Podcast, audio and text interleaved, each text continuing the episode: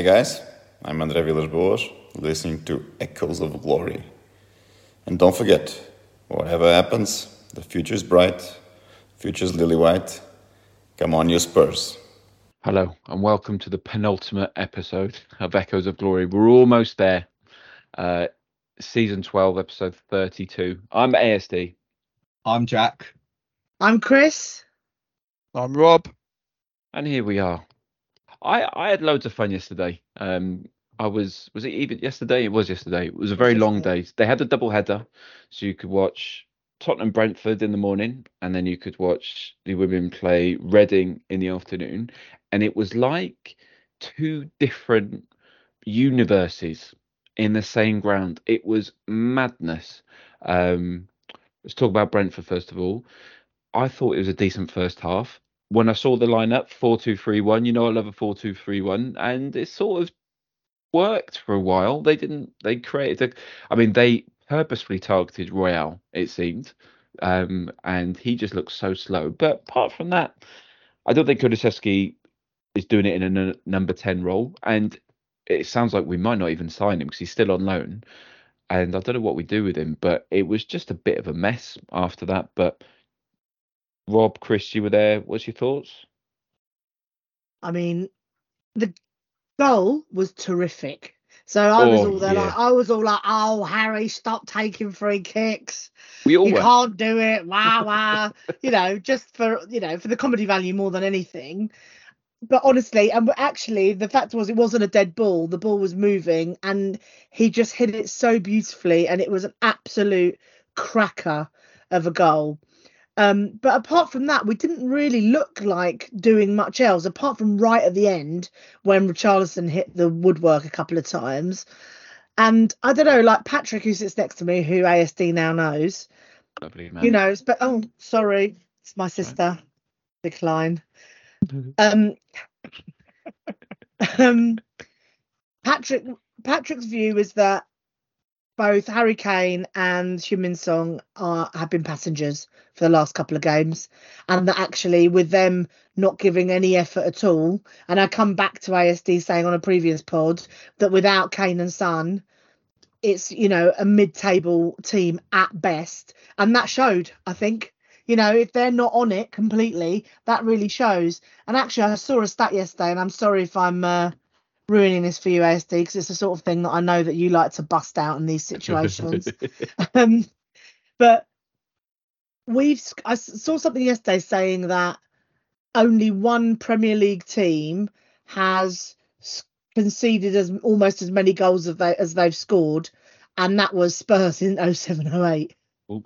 So this year we've scored 66 and we've conceded 62, and the only teams that have conceded more goals are Southampton and someone else, and I don't know who else it was, someone else that's like doing really badly. And if you take away Kane's 28 goals, we've scored 38 and conceded 62. It's literally relegation fodder. And I think that's what you see if Kane and Son aren't playing. So I agree with ASD. I thought the first half looked quite bright, and we all thought, oh great, look, we've done something in the first half, which is the flip side of everything else. And then it, and then I guess Thomas Frank at half time basically, you know, That's was? Tottenham. well yeah a little bit of that but i also hang on i've got a i've got a message here from a friend of mine who is a um i want to say don't want to say a brentford director but he is a brentford director um yeah i mean he he had them out all out roaring in the second half because they knew they could do something and they roared so but it does look like the only consolation i suppose and this isn't necessarily a popular opinion it does look like we're going to miss out on the europa conference league which is definitely a good Really thing. does. Yeah, yeah. Mm. Uh, yeah, I'm not worrying about my my position for bringing stats, Chris. That was uh, it was it was an interesting uh, point. uh, yeah, it's the worst ever defensive performance in the 38 game season for us ever, and we've we've a Premier League season, and we've still got one game left, so we've conceded 62 so far. Uh, the last time we conceded 62 was in 0203, so that's not great. And tell you what they're going to do about that is sign Lenglet and give Dier a three-year contract extension. uh, Rob, what did you see?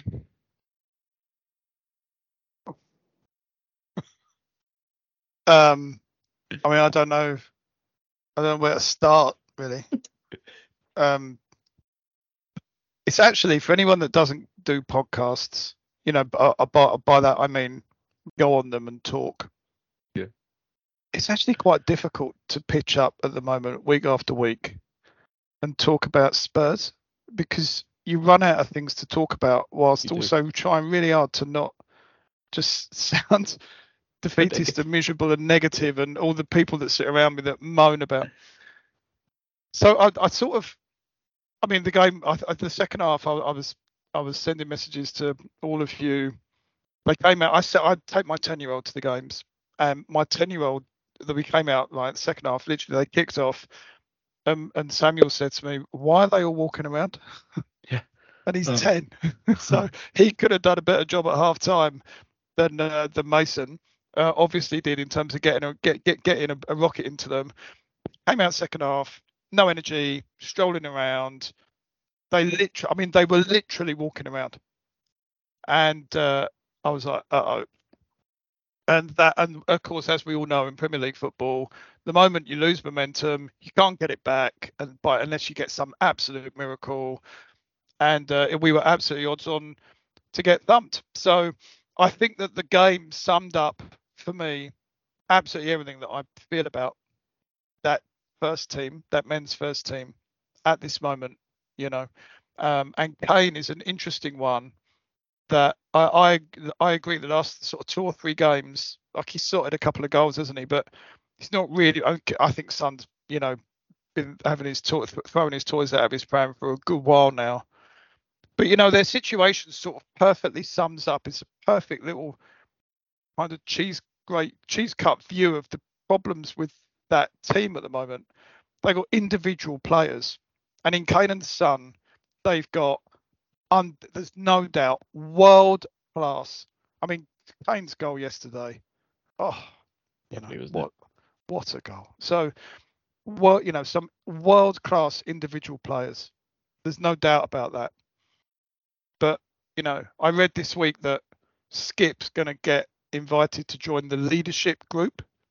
Right. I mean, I didn't see a lot of evidence of the leadership group in the second half yesterday, getting the players together and going, "Right, come on, lads, you know we've got to step up here. We're getting steam." You know, they are a group of individuals, and uh, I think that there are some green shoots of players there. There is no doubt. I don't think Kane will leave in the summer. I don't think they should let him leave in the summer, and all of that stuff.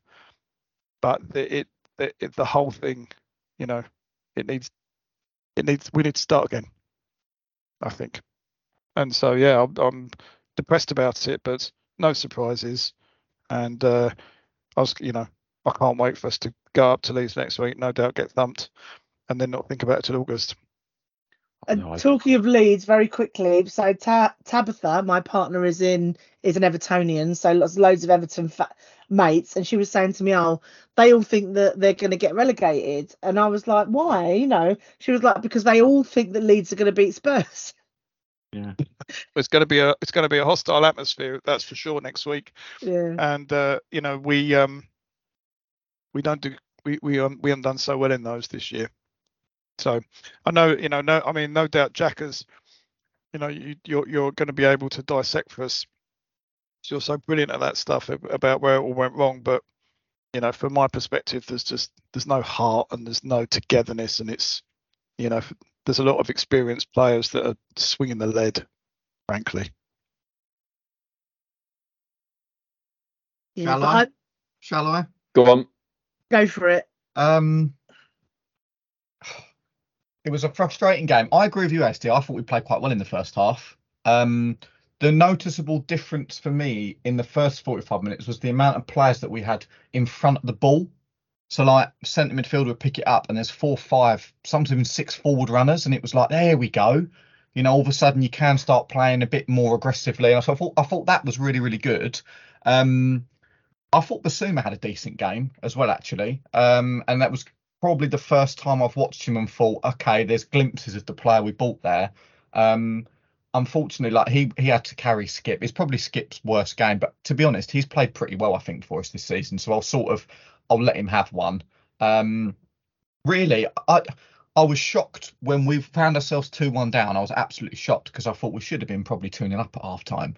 And then, same old story, really, wasn't it? It's like Brentford didn't do, from what I could see, Brentford didn't do anything amazing tactically other than they pressed us, which they didn't do in the first half. And they they set some clever traps and they let us play out and then they pounced and we were a bit like, oh, we don't know how to deal with this. Um, but the defending was just so poor. Um, and I thought the goalkeeping on the second Brentford goal as well was terrible from Forster. Like how Mm. Breno managed to slide that in, not even in the corner from that angle. It was just a little bit like, come off your line, surely. Um, so I didn't think that was great.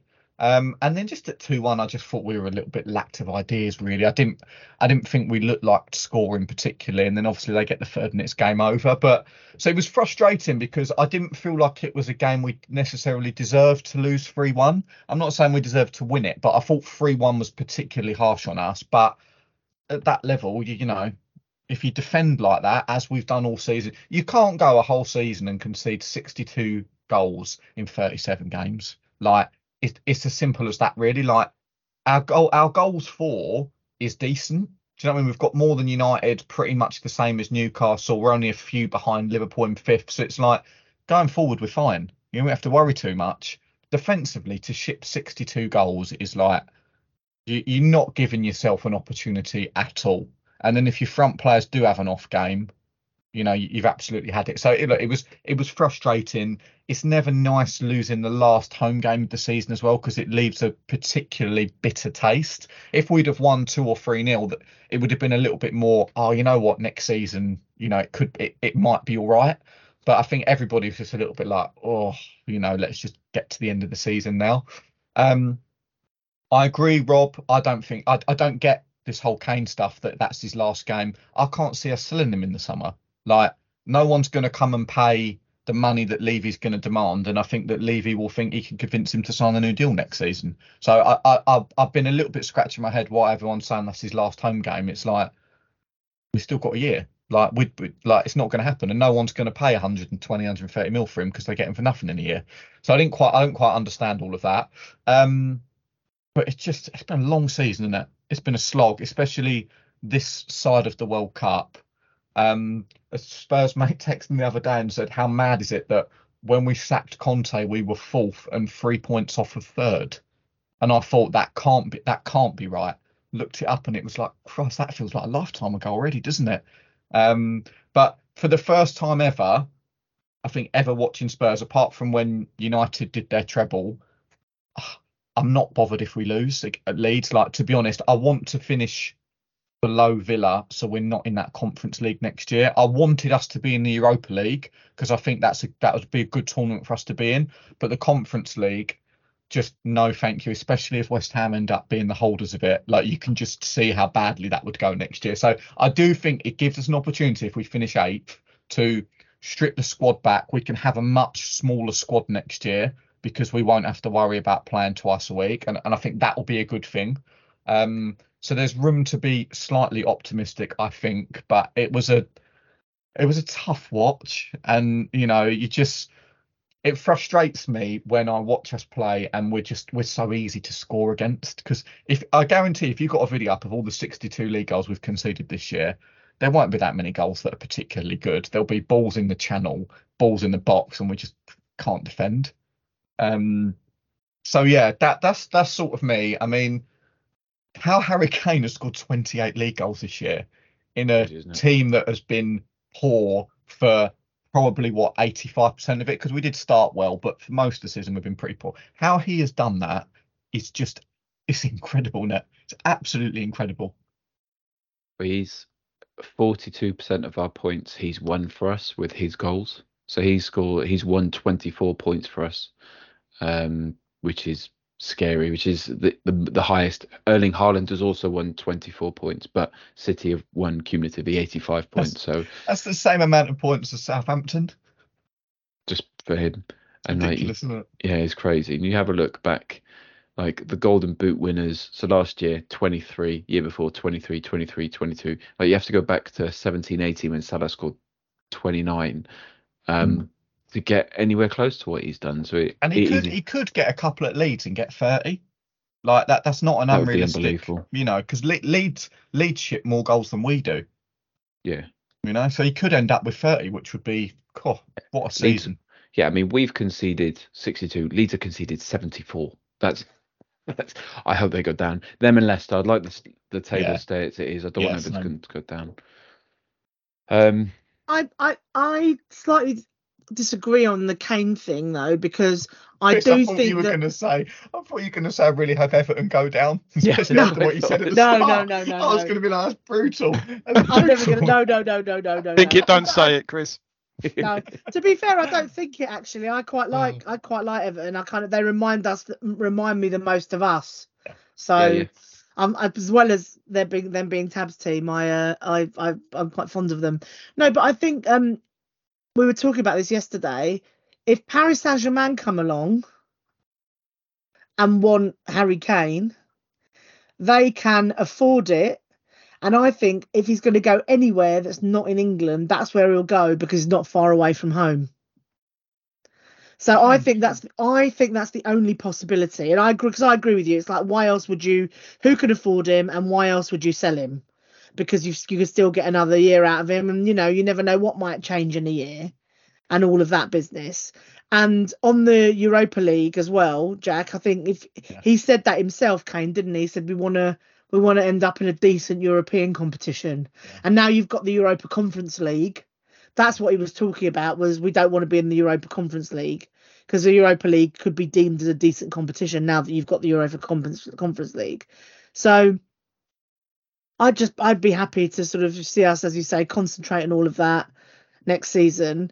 I just we were laughing though yesterday, weren't we, ASD? Because if Jack, you will remember this, and right at the beginning of this season, I was the most optimistic I've ever been, talking about if not That's now, then when, because I genuinely thought it's like we finished strongly. We had a what, what we thought was a good manager, although I mm, I don't know. I think I understand what everyone's saying about the players, and I know that I keep quoting you on the Pav and Pavlyuchenko and Chadli thing, but I do think, and there's a culture point here, is that what Mourinho and Conte have done to the state of mind of those players as well, and the fact that they obviously couldn't give a shit, excuse my language, about developing the Yeah, youth teams or having any having any contribution to that to say look this is the way we play and therefore we want to have that running throughout you know to have that kind of golden thread throughout.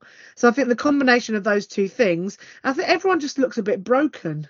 Mm, just kind yeah. of feel like Mm. that's the other thing is like let's have a bit of joy. Let's just have a bit of joy back and let's figure out how we get that joy back. And if it means playing once a week and having a bit of joy back i'm going to be there for that for sure I have to say, I'm, I'm, I agree. I could not agree more with with you. And if you think that I um, started to write a blog piece yesterday that I'm, I've not finished, but about the mistakes of the Mourinho and Conte appointment and how Spurs forgot who they were in making those appointments. They completely forgot who they were. They thought that they were a because clubs that make appointments like that, those fast, immediate appointments, they I don't think like Chelsea is suffering for it right now. Right, they're suddenly trying to behave like they've, got an identity and in, in a culture, a belief in who they are. And the truth is, they haven't had that for 15 years. They've had a hire and fire bulldozer culture that's been hor- that is horrible. And now suddenly they're trying to change it, and of course, and of course they can't. And that isn't what we are. And we it didn't mean that to continue to go back and hire a younger manager, continue developing younger players, that we continue to go sixth, fifth, fourth, third, sixth, fifth, fourth, third. There's no reason why you can't kick on with that strategy because you remain completely at one with with your identity as a as a as a, as a club. So I'm actually really I I I, saw yesterday that you know the I, I figured that the club leaked that Nagelsmann was back in the running, so that you know they were able to negotiate with the Dutch guy and not make him think like he, you know, I'm beginning to learn how the Spurs PR machine works. I think, but um, uh, I'm actually quite excited if they go and get him. Like it's not like I know anything about him particularly, or that you know I quite like what what I've seen a final this season.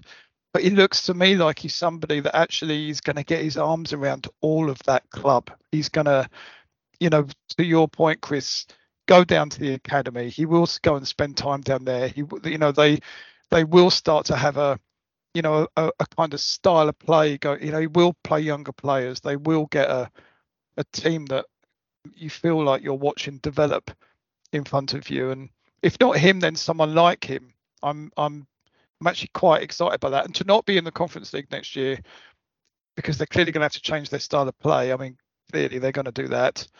Um, will be perfect, won't it? Because he can, you know, the, the manager can have new players on the training pitch Monday to Friday, um, and you know start to embed some of those some of those um, ethoses and, and ethics into the into the team. You know, so it could all work out okay. I just hope they make the appointment quickly and get into the transfer market fairly soon. Yeah, the um the point. So Levy made a very particular decision, didn't he, to sweat the assets of the club to to push the team that got to the Champions League final with a manager who would instill with them a killer, you know, everyone hates us vibe rather than the the refresh that Pochettino wanted.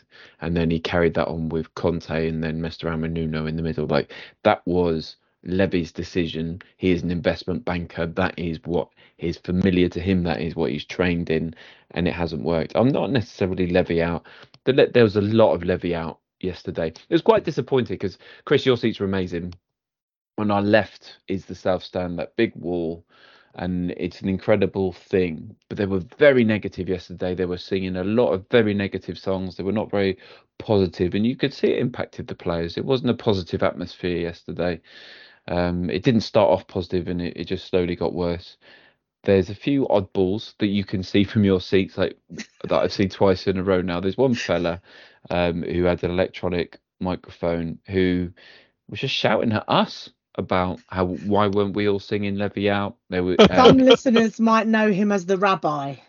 Oh yeah, So- yeah. Oh yeah, yeah. I've, I've, Yeah, I've so he had no that- top on that and he brought a megaphone with him, like a really shitty like kids megaphone, and he was shouting at us saying, "You don't understand about this football club." But back thought because there's some people in the south stand were shouting with him, but nobody where we were sitting, which is in the east there, was shouting the same thing. And he was like, "You don't know anything. You don't understand. You don't even know who Jimmy Greaves is," which I thought was a funny thing to level at the whole of the um, old shelf.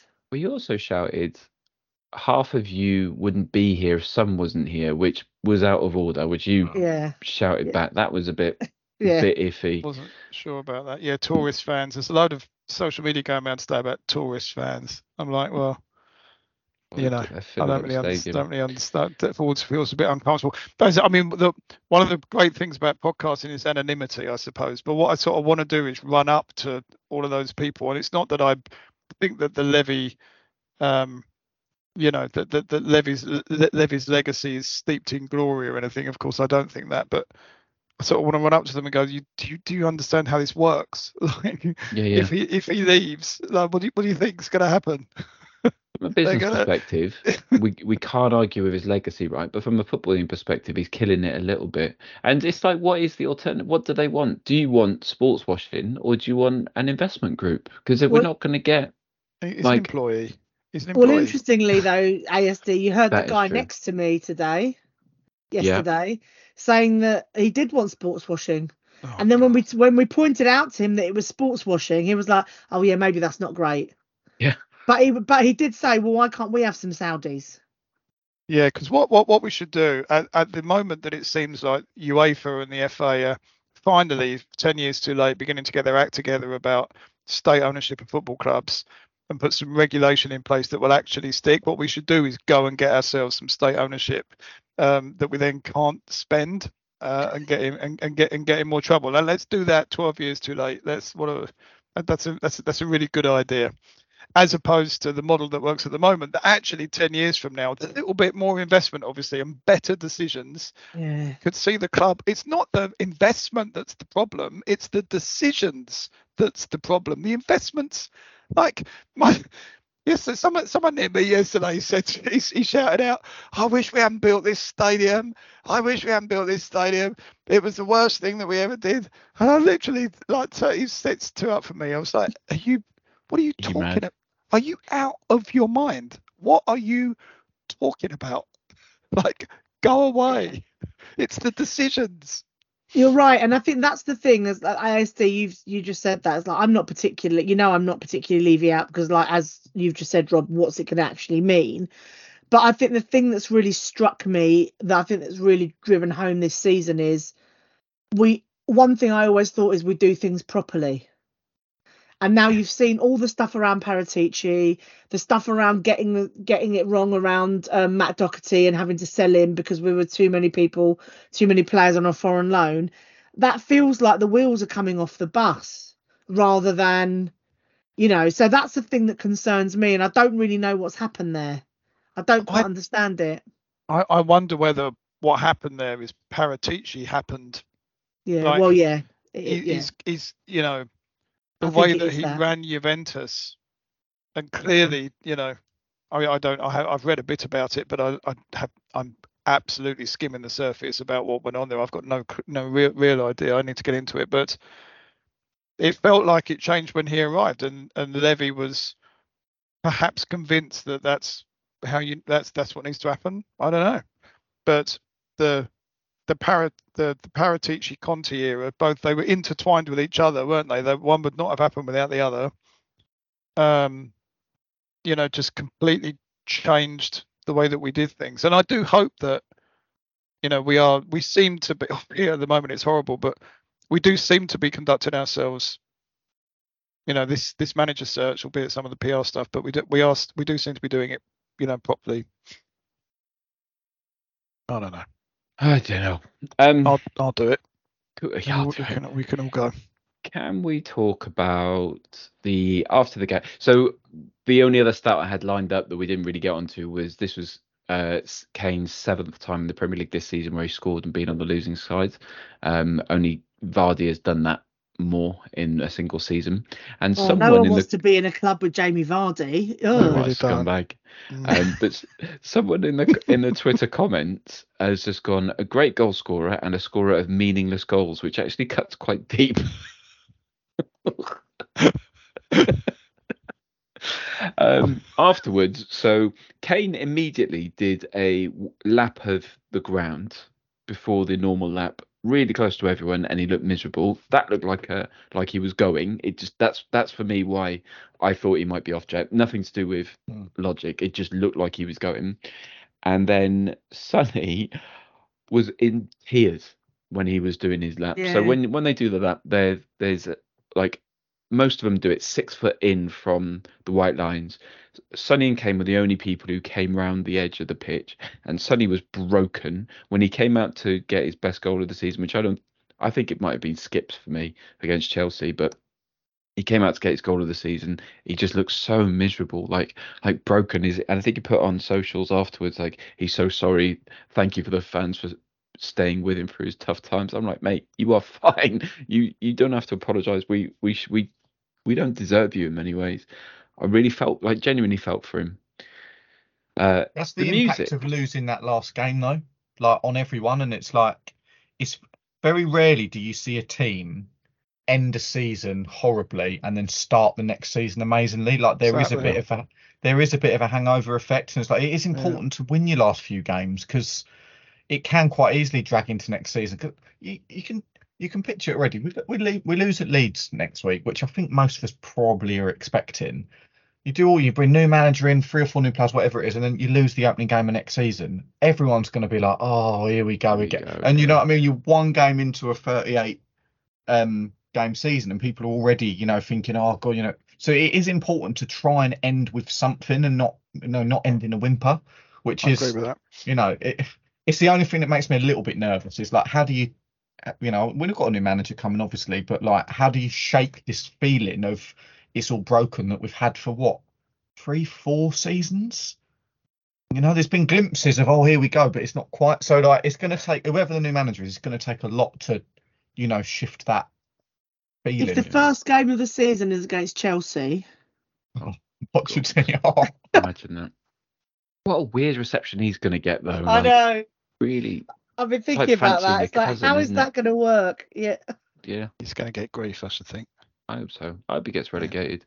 But then they uh, they show he started to show the uh, highlights of the season. I don't know.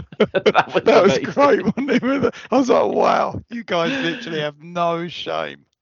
And the boo started, and they ramped the music up to Yeah. genuinely painful levels. Like it was, it was awful. I could almost put my headphones on, and the, the it was too loud for the speakers. Like it was really pitchy and horrible, and um, it was dreadful. Now we need to talk about Lucas Moura, so we need to get out the get the the the Chris bits. We need to do these bits. So he, So he was the other one, to be fair, who didn't, who was much closer than six feet into b- behind the white line. He was like everywhere. His wife was spotting people with Moura shirts and had a pen in her hand for him to go and sign yeah, and all sorts. They all went round, and he was kids had- weeping, which made me was- laugh. so so you're the our beef with him is he's a right he's a supporter of Bolsonaro's the extreme right wing candidate in Yeah. Brazil right Yeah. and this is a trend amongst footballers and there's a little bit of me which understands purely from related to someone who came from like literal homelessness at one point and became you know a successful person and was a card carrying member of the conservative party because it was just a working class aspirational thing i get there's a cultural thing there but on a basic human level you can't do that wasn't there something before he started as well I get that though. I get that um, ASD, but I think the thing with Bolsonaro is it's not just conservatism. It's like proper far right, Yeah, yeah. like like really kind of extreme, you know, like bordering on fascism. And Yeah, yeah. from a, for a man of color as well, I find that like abhorrent. But I think it's a lot to do with his Christianity because he's a very he's a re- he's a devout Christian, and that's what Bolsonaro speaks to. Um, but one of the things that he's done uh, repeatedly and during his time at Spurs as well has been to um, like and amplify loads and loads of transphobic stuff. So that's why I'm not a fan of his, and I'm delighted that he's leaving. And I quite like, I enjoyed him crying. there is a yes totally agree So, so, but by all means, I mean, I know it's a very di- many many Spurs fans have a very different view. So please go ahead. no, no not at all the um Oh no, I mean, I mean, I um, I, I, I, I think everybody would completely agree with your sentiment. Or most normal people will completely agree with your sentiment, Chris. Secondly, there's absolutely no shadow of a doubt that in the semi-final of the Champions League, he gave us sort of moment to remember. Yep. And thirdly, it's also undeniable that since then, he's done almost fuck all. So, um, uh, while, whilst earning the best part of 150 grand a week, probably. So, yeah, um, it, it was probably the weight of his salary over the last three years of doing nothing that was making him cry. His pockets were heavy. So, I I won't. thought, Uh, the send, I thought the send off he got was really weird.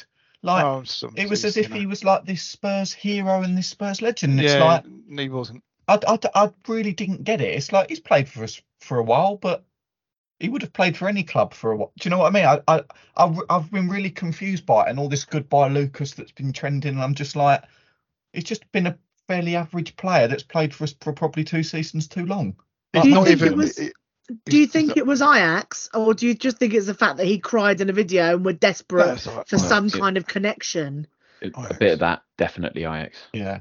definitely Ajax. Ajax Yeah. Uh, the, the the club the club have got ambitions for him to be the next Ricky Villa 20 years from now, but he won't be because Ricky Villa didn't have one moment for Spurs. Actually, when you get into it, he had quite a few moments for Mm. Spurs, and um, yeah uh, and uh, he's it, he's to me he's um, aside from all of his stuff outside of the pitch, he's been one of the he's been one of the symbols of everything that's wrong about that team for me. Yeah, I agree with that. Just glimpses of brilliance, but then for 80% of the time, just not there. Yeah, like you know, God Yeah, knows what he's earning. Move It's such a difference to how we we let Danny Rose go, who was a far greater servant and still gave us a great moment to remember. And I think that's very telling. Mm. Um, so that's that. That ended, and we'll, I think we're going to switch into, if you don't mind, like what we did then, Chris. So we went out and met a load of the Proud Lily Whites, right? We went and met Simon, Sean. I spent a lot of time talking to Ali. who I don't think is a part of Proud Lily Whites, but um, She's not. She's a she's a part of Spurs Reach. yeah, totally lovely coach, like one of Yep. coach of one of the best teams uh, in the world. And we went and put we went and put flags up. It was pretty cool. We got to walk. I got a bit of taste of what life is like in your world now, you know, because I only get to sit in seats, but we went down by the side of the pitch, we got through the barriers, walked past Danjuma, and then we went up. Put um, you had seven flags made, right, by Lily Yep. Whites for the seven out players. In Well, for the seven Tottenham for seven out for seven of the out players because there are more of them. We just haven't got to them yet because it's Okay. expensive business making flags. And there weren't much space wasn't much space but they were all they were fabulous tied up with rainbow laces which again fabulous touch and then we went and got our seats ASD and says we tied them up. I mean, me and Sean tied them to up with Matt from Yeah, yeah. Spurs, and ASD was chatting to Ali. i was directing stairs. i was directing because you know The usual. Yeah. Manual labour. Yeah. um then we went and sat down and i got proper starstruck uh because who were we in front of chris like genuinely i was starstruck. she's a bit of a hero of mine Oh, Um, really? Well, you didn't talk to her though. I was a little bit nervous. I don't know. I how do you talk to someone like that? So we sat in front of um, Kate Richardson Walsh, who obviously is a gold medal winning Olympian in hockey, who is the wife of Helen Richardson Walsh, who is also a gold medal Olympic um, hockey player, but who's a big Spurs fan, a patron of the Proud Lily Whites, which is how I know them. But Helen also works for the Spurs women's team as their performance psychologist. So was on the bench. So Kate was sat behind us with their three year old Pfeiffer it's beautiful. and I know them quite well because we've you know we've social we socialize we've socialized as well. But OISD, if only I'd known that, you could have had proper chats. I know. I I could I could have. It was just a bit. You know, you just don't think you've got points of reference that are similar to them. Like she's played over 300 times for a country, and I I do a podcast. You know what I mean? But the um, so it was good. And was But a I- great captain to be fair. Yeah, I'll tell you what incredible. though, like they've got like a whole thing about culture and teams and stuff, which you know loads about. So you could have done you could have talked about that. could have talked about. it. I love all that.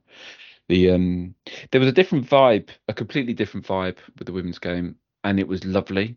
Like it was familial. It was just kinder. It was more positive, I- and arguably the women's team are in a worse position than the men's team. You know, they're on the edge of relegation. They Yeah. had a big relegation battle against um, Reading. And tell you what was interesting because it was a really awkward one because you could stay and watch the game, and there was a, a fair few people who stayed in the south stand, but they tried being a bit like the men's games. They tried a bit of like they used chance with the Y word, and it just wasn't done at the women's game. Um, and you, it, they were trying, they just didn't know. And the women had a, an incredible performance. I think, what four one most winners? of them most of them left in the second half ASD. Oh, really? So Yeah. I left because I had to get back and babysit. 'cause My wife was going out for dinner. I got back with You minutes don't to go. babysit your own children, of course, ASD. Sorry, I'm being a them, sure. parent. It's you know, for the listeners who, it's just an easier way for them to understand. You know, Jesus Christ. Oh, Yeah. Chris, we've missed you on this. We really have. I just love it. I love it. I was at home with my children playing Zelda. Is that is that better? Yeah, four Uh, one winners, and we were two 0 at half time. Um, Bethany England scored another two goals. Yet She's on again, fire, isn't she, Beth England? Oh, She's incredible. Absolutely, like, thank goodness they managed to get her in. Can I say as well, there was a difference in the atmosphere, but Chris, you are two different people, right? because in the game, you sit there, we sort of talk about the men's game, and then that's fine. In the women's game, you're that person who sings the songs, who stands up, who's loud. you're like an announcer without without the electricity. Um, there was a lovely lady, woman who. Sorry, came around and gave us stickers, women's team Yeah. stickers, which I've got. My kids loved. Some of them with songs that you've made up, Yep. and the absolute best was the Celine Dion one. There's a Oh. there's a there's a player called Celine Bizet who plays for the women's team who scored the second goal, I think. goal. And the first time she scored, it dawned on me that her name is Celine. And I thought there must be a Celine Dion song that we can come up with here for this player. Hmm. So we did. And it seems to be quite Oui. popular because people actually come, people kind of sing along to it now. They do I'm now. not they do. They do. But you stood up in the middle of it all when people are. It's a bit quiet. And Yeah. went for it, and you properly sung it. Now I'm. Oh, I've got loads of. My dad just brought me a load of photos here. That song, I once uh, I did a when I did a bit of Amdram back in Cardiff in my uh, local church. I dressed up like Strawberry, the uh, horse from The Magician's Nephew, um, and my mum choreographed. Does anyone understand what that sentence means? Strawberry So the stra- horse from the magician's nephew. What's Magician's that? Nephew That is one of the even a level below Amdram to me, mate. I'm not sure uh, the Magician's gonna, Nephew is one of C.S. can Lewis's claim books. Amdram. Oh, for that. okay. All right. it's a thank Narnia you. story. So it's Right. like Lion the Witch and Wardrobe, Prince Caspian, all that, and it's the Magician's Nephew. They get darker, a bit like Harry Potter, and so they put that one on. I think it was Magician's Nephew, or it might be the Horse and His Boy, but anyway. And so I was a horse which got wings, so I did a dance to that song with a flag, which my mum choreographed, and honestly, it kills me a little bit inside. Where is this podcast going? This is, this It's a is photo of it. I'm just- This is uh, another level, isn't it? Oh, God. So I've got Kate Richardson Walsh like all time hero of mine and my kids behind me. I've got you belting that out. I've got people in front of us who are singing it. People are going, Yep, it's go this is this is what's happening next to me. Um, I'm talking about film studies with Coach Ali because we both did film studies with we've been really pretentious about films. It was just a very lovely time. I could honestly, I couldn't recommend it enough at Brisbane Road next season. If you ever find yourselves with um, a spare Sunday, which we might, you know, feel like we want to watch more football if there's no uh, European football for the, for the men's team, because I do. Hopefully, we can push on from you know what this has been really weird. It's been really weird this season because we fin- having finished fifth last season, we genuinely thought we were going to be the best of the rest this year. Mm. This and it just they just didn't gel. They just haven't gelled because they they brought in loads of new players and I think they didn't you know they I don't know it just didn't work.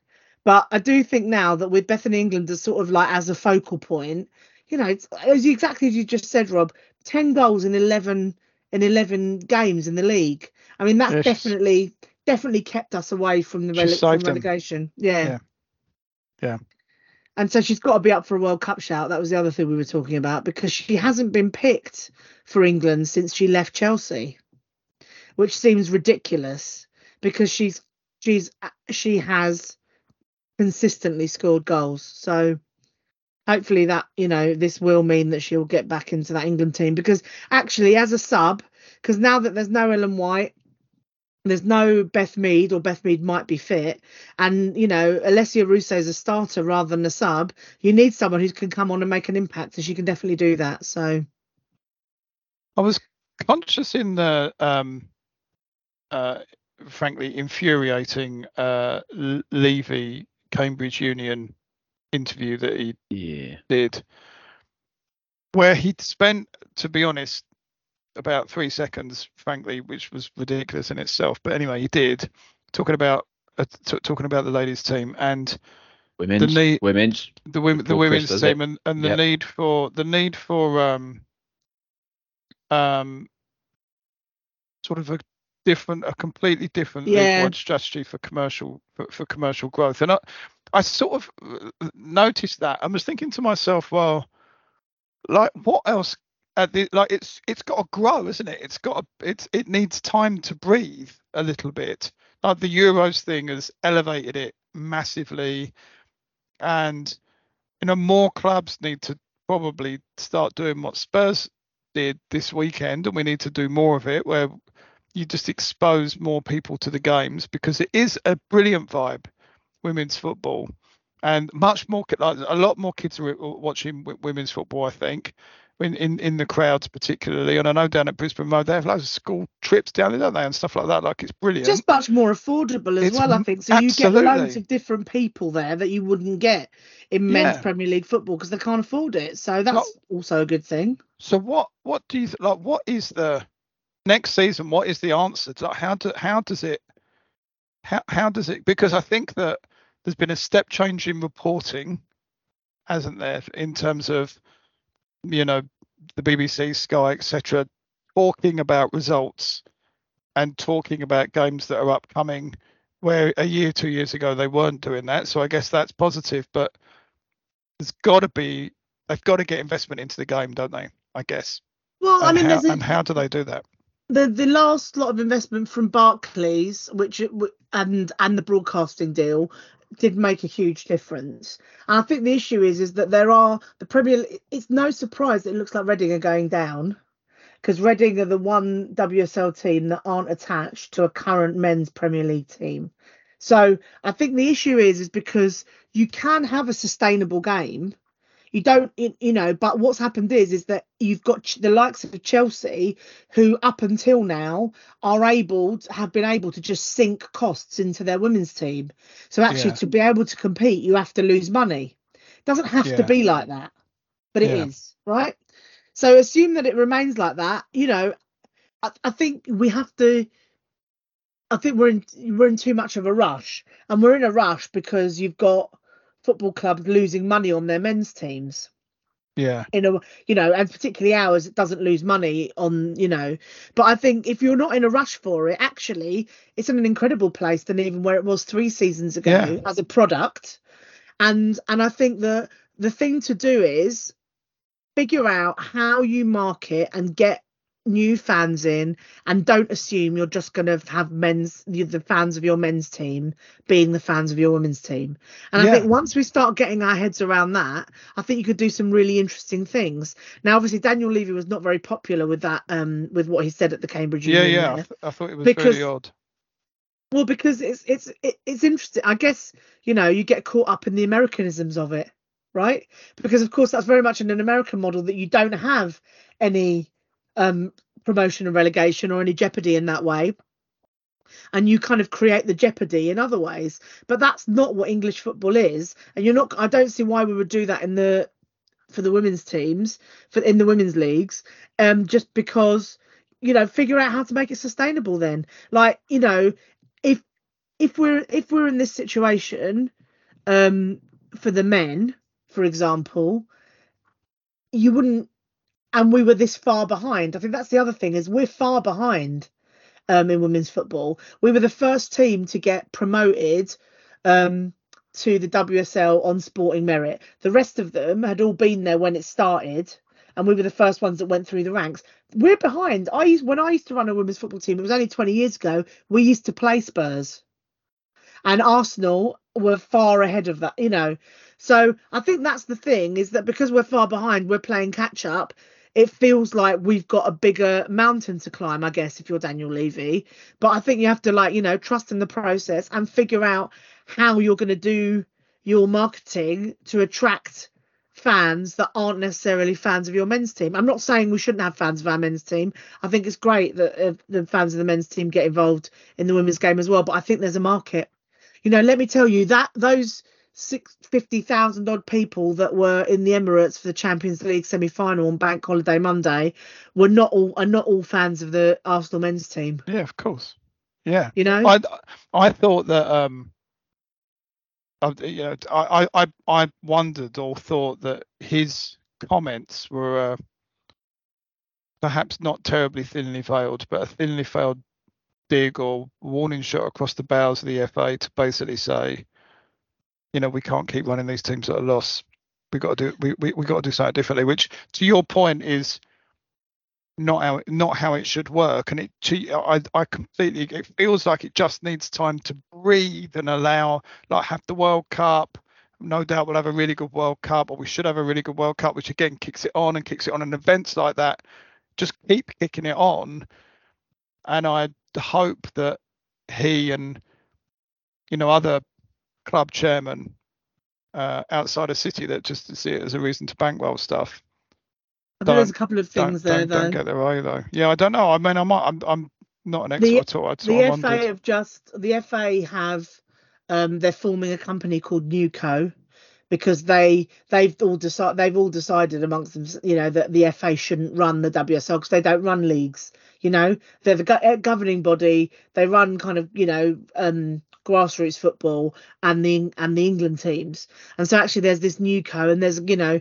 Karen Carney's doing her review which is kind of like the fan led review light. It's not a fan led review but it's a review. And then there's also a consultant in a, she's really a good she's good actually. I've met her a couple of times.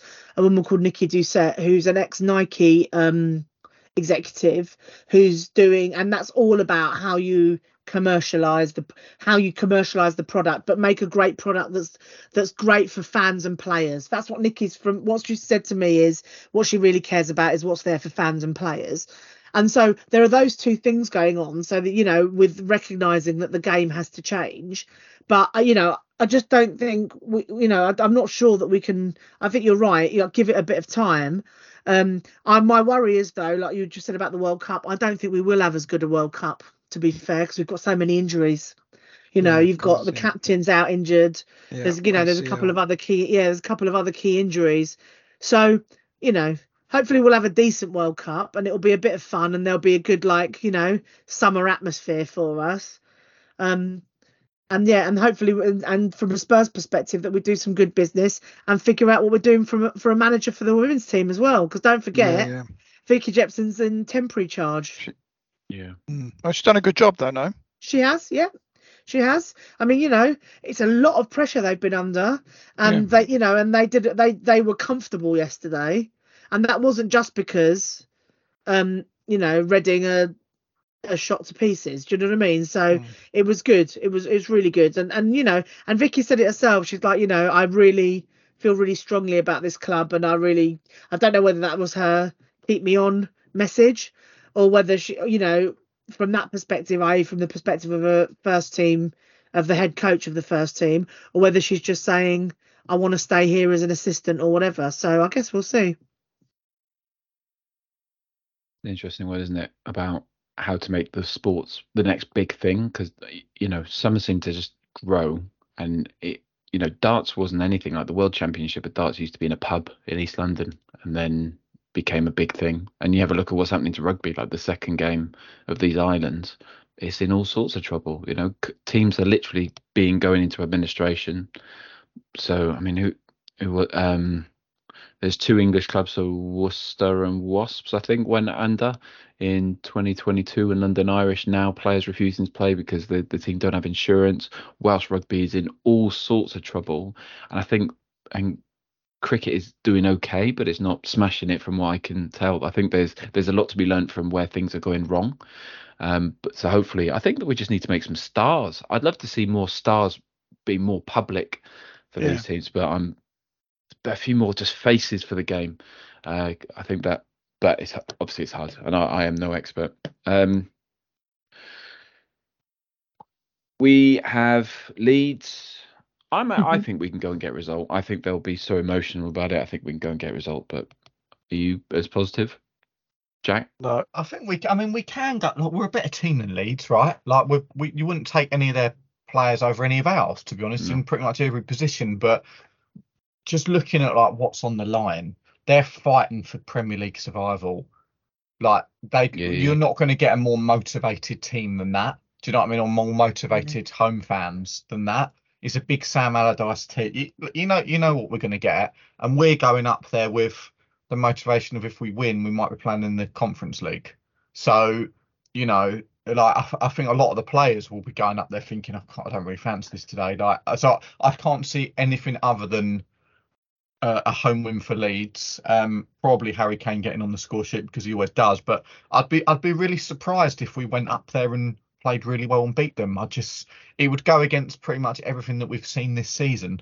Um, who knows? You know, football is a ridiculous game, and going up there with no pressure and no expectation, maybe that's what the players need. But I'd just I'd be really surprised if we do go up there and get anything. Um, I mean, really, the the dream for me next week is that we win. Villa, we, we stay where we are in the league. We don't go into the conference and we relegate Big Sam and Leeds. That would be that would be absolutely fantastic. Yeah. That sounds good. A draw is probably likely. Just like something really damp. Just a really damp Mm. match. I mean, Yeah. metaphorically rather than it raining. Do you know what I mean? Yeah, they'll do like one of those match of the days where they, they show the games sequentially and it just won't go to Spurs Leeds because it'll be nil nil. Nothing It'll will just be the managers shaking hands when it a full Yeah. time.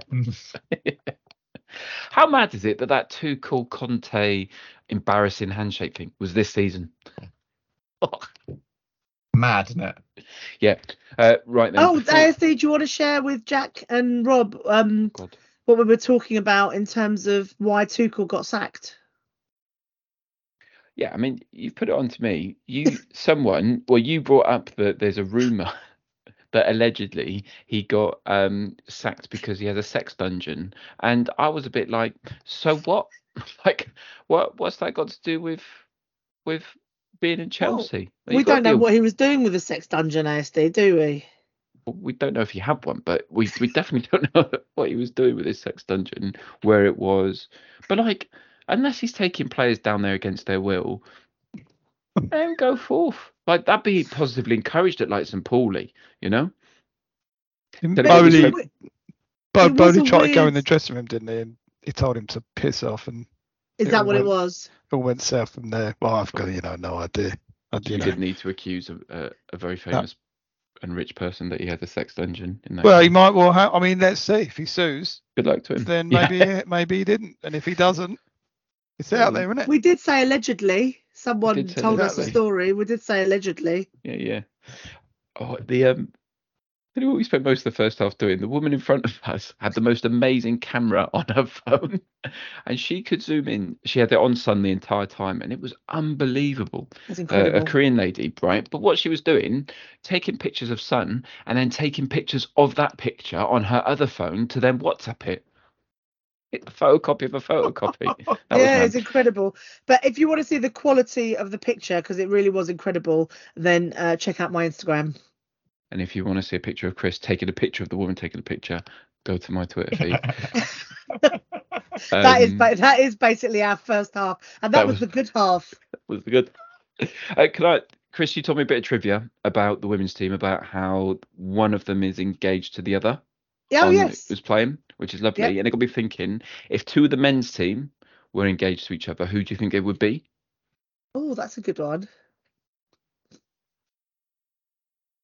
Well, back in the day, it would have always been um, Eric Dier and Dele. Yeah, you can see that, can't you? Yeah, they loved each other. I bet Dyer would be, would be one of those ones to wear nothing but like a um, apron when he was cooking breakfast. Do you know?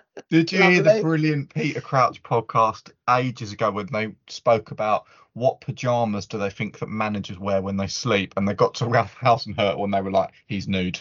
100% he's nude. And who Excellent. Oh, So who do you think in the current team? Okay, in the current team. Richarlison and uh, Emerson. Emerson Royal. That's exactly where I was going. Yeah. Yeah, there's a bro fest going on there, big time. Yeah, they love it. They're very close, aren't they? I reckon Forster and Højbjerg would be good, like opera, um, opera, but then go to like a, a burger joint afterwards. You know? A couple of beers. Yeah. Yeah, yeah, yeah. But dressed really smartly, both like salt and You enjoyed pepper hair. Højbjerg's outfit on the uh, lap of honour, didn't you? He was ASD? dressed exactly as you think he was going to be. He was dressed. He could go from there, and then he could walk into like a herring farm and just check on the feed, and then he could go straight into buy a car. Uh, he had a lovely brown jacket on. He was just I, very you know, I saw it later. I think it was a Gucci jacket as well. You know. Oh, I bet it was. Jed That was- Spence as well had the baggiest pair of tracksuit bottoms on I have ever seen in my. They you could have fitted ten of them in there. Was he? On, were- was he? Was he, He there? was there. He was there. Yeah, walking around in a brown tracksuit that probably cost more than my house, and the tr- they were the baggiest tracksuit bottoms I've ever seen in my life. Oh wow! I totally missed Just- him. Just saying.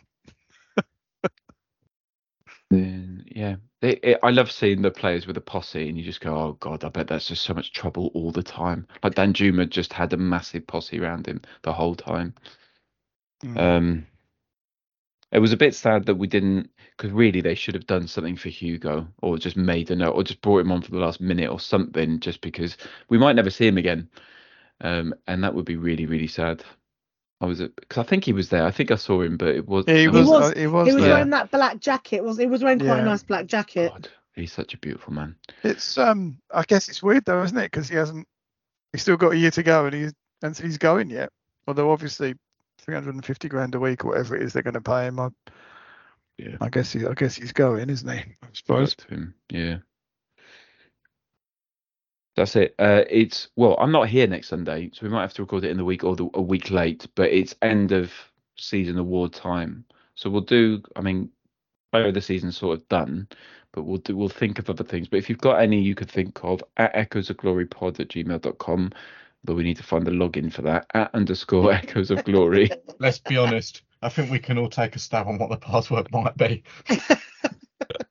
I think I think I do. I think. I uh, uh, yeah. Let us know your uh, nominations, or I'll just come up with them. Um, The wackier, the better. They're always the best ones at the end. yeah, of the season, aren't funnier, the better. Um, yeah, but thank you. It's it's good to be back to four. I've no idea where Giles is. Um, but hopefully he'll be back next week. But it's been lovely to see you all. Good to be back. I've missed it the last few weeks. Really missed it. I did mention that sex tourism, um, maybe being off Jack. Um, so you do look a bit tired. So it's nice to have you back though. And um, yeah, look forward to seeing you in whenever I see you. And don't forget, the future's bright. The future's lily white. Come on, you Spurs. I always thought there was very, very many people interested in football, and I always thought that football was a very important game, but I never realized until today just how important it is.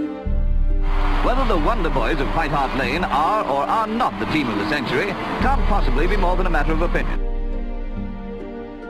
Well, they're the finest team in Great Britain and one of the best in the world. We are about the glory of the game.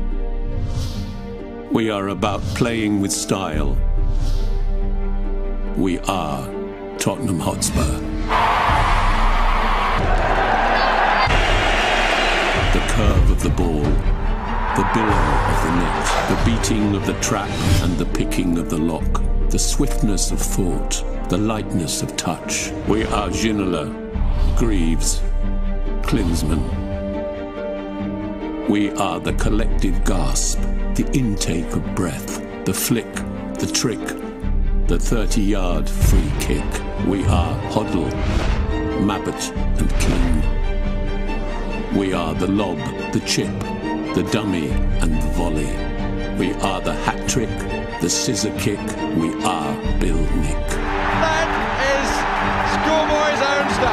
We are the outside of the boot, the inside of the net, and those seconds that last forever. Van der Vaart to level it up. Rafael van der Vaart, 2-2. It's quite a game, isn't it always? We are Jennings, Defoe, and Perryman. Glory past, glory future, what was, what is, what's next. We are Blanchflower, Ardiles, and Bale. We are about winning with a flourish. We are about winning with style. We are about the glory of the game. Daring to try, daring to risk, daring to dream. To dare is to do.